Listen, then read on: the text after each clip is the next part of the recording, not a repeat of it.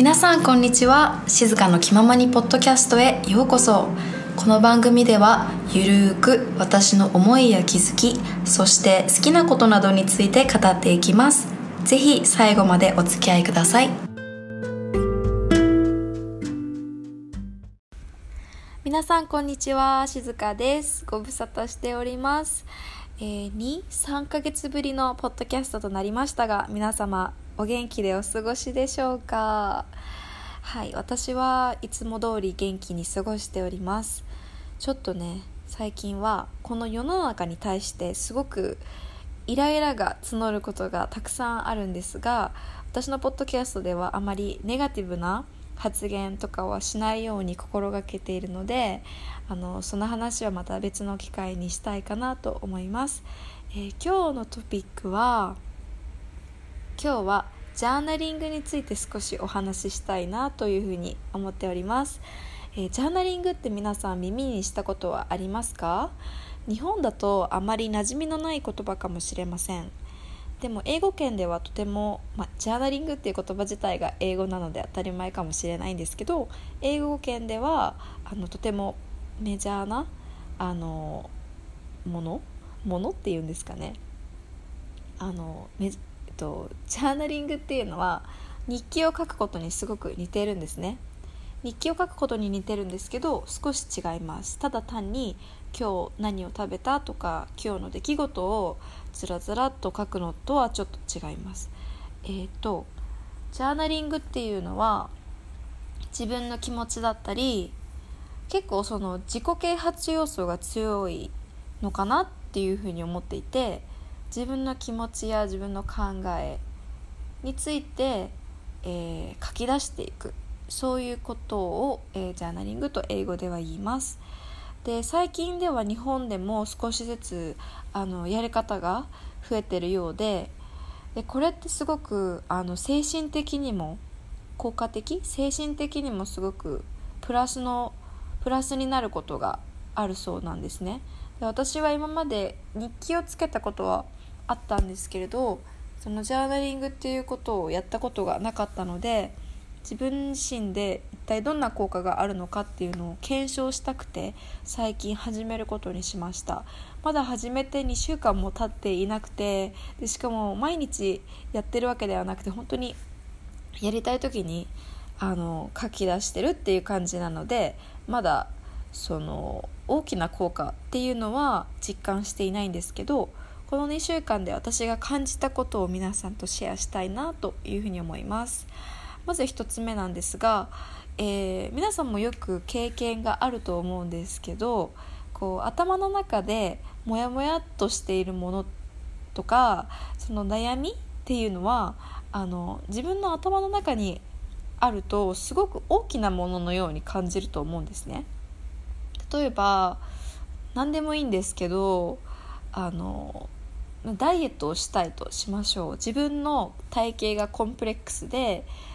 ダイエットをしたい。もう体型がすごくコンプレックスだ。人からどう思われてるのか気になるし自分の着たい洋服も着れないしあのとにかくこの自分の体型鏡を見てる時にこう嫌な気持ちが募る。そういうことをずっと一日中ぐるぐると頭の中で考えていたとしましょう。きっとこの人はずっとそのことで頭がいっぱいになってしまうし、まあ、どうしたらいいのかがよくわからないまま悩み続けることになると思います。でもジャーナリングっていうのはそういう例えば自分がモヤモヤしていることを一旦紙に紙というか、まあ、ノートでも何でもいいんですけどもうあの文章にしなくてもいいんですよ。箇条書きにする必要もない。もうぶっちゃけ言うと殴り書きでも構わないのでとにかく書き出してみるっていう行為がすごく大切だっていうふうにあのジャーナリングでは言われています。例えばさっきの例に挙げた、まあ、ダイエットの人をあの例にとってみるとこの人の場合は、えーね、ずっと痩せたいでも何をしたらいいかわからない人からどう見られているのか気になるし自分の体型を鏡で見るたびに落ち込むこういうことを今自分は考えてるんだっていうことであの書き出してみ見るんですよとにかく。何でもいいのでこうわーって書き出してみると客観的にね見れるんですよね。客観的に自分の頭の中でどういうことを考えているのかすごく俯瞰的に見ることができるんですね。俯瞰して見ることができるのでそうするとあ自分の悩みって大したことないかもしれないっていうふうに思えるかもしれないんですよ。頭の中でぐるぐる考えているだけだと解決策もあの見つからないし、えー、なんだかそのことばっかりに気を取られてしまうし余計ネガティブなモードになってしまいがちなんですけどこうやって紙に書くことですっきりするんですね。まずすごく思考がすっきりします。もうあの頭がクリアになるんですね。それでかつその俯瞰的に自分がどういうことに対して悩んでいるのかとか自分がじゃあどうしたらこの悩みを解決できるんだろうっていう第三者の目みたいな感じであの自分の悩みに対して向き合えるのでそれはすごくメリットだなっていうふうに私は感じています。でもう一つ私が私自身がジャーナリングを通してあの感じたのは自分の思考を書き出すっていうのはまるで自分と対話してるような感覚になるんですね。書き出してみることであの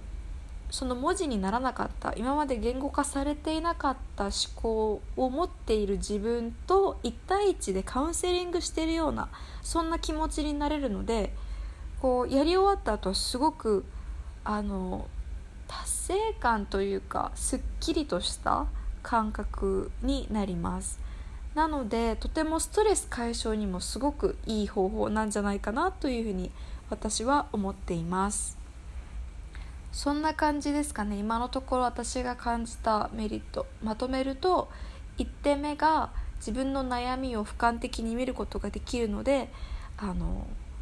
解決策を導き出せるようになるし自分の思っていた悩みがそれほど大きなものではなかったんだなっていうことに気がつけるっていうのとあともう一つはまるで自分と対話しているかのような感覚になれてあのとってもすっきりするし何て言うんでしょうね。本当にすっきりっていう言葉が一番ぴったり当てはまる気がします。すっきりするし本当に友達と会話してるみたいな感じです。はい。私的には。皆さんジャーナリングはやったことありますか？やったことがある方はどんな風な気持ちになったかあのぜひ知りたいので教えてほしいです。はい。ちょっと話が脱線するんですけどというかもうジャーナリングの話はここまでにしたいと思います。で今私は、えっと、今ですね私が住んでいるところの時間が夜の8時44分で、えっと、ハーブティーを飲んでいます。最近の私のあのルーティンナイトルーティンは夜家帰ってきたらまず料理をして料理をし終わったし終わったらシャワーを浴びてであその料理してる時にまず英語のポッドキャストを聞くようにしています。もう隙間時間にとにかく聞いてないとどんどん忘れていってしまうのでとにかく聞くことをメインに最近はあのやるようにしています。それでお風呂お風呂をして着替えてで、まあ、ご飯を食べます。それかお風呂入る前にご飯を食べます。それで最後にすっきりした状態でハーブティーを飲んでベッドの上でパソコンをしたりするのが最近の日課なんですがとても私自身このルーティン気に入っています。ハーブティーを飲むだけですごく心がリラックスして落ち着くんですよね。あとはま寝る前に簡単なストレッチをしたりピラティスをしています。ピラティスはだいたい週末にはがっつり30分くらいやるように心がけているんですけど平日はそういう気力もないので5分とか10分とかそういった短いピラティスを YouTube にねたくさん動画があるのであの見ながらやっています。で、まあ、ストレッチも今まで30分の長いストレッチを毎日やっていたんですけど最近はあのちょっと疲れが溜まってきて30分がっつりストレッチしようっていう気持ちにもなれないので本当に10分とか15分とかのやつをやってそれからピラティスをやるようにしています。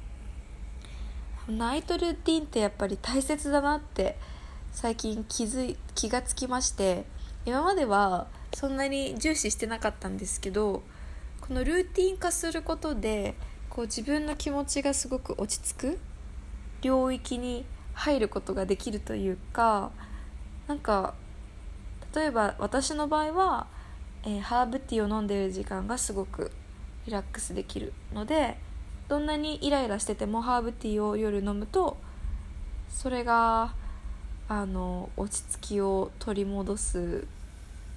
トリガーになる。あもう何言ってるか分かんないですね。はいということで今日はもうここまでにしたいと思います。最後まで聞いてくださってありがとうございました。また次回のエピソードでお会いしましょう。さようなら。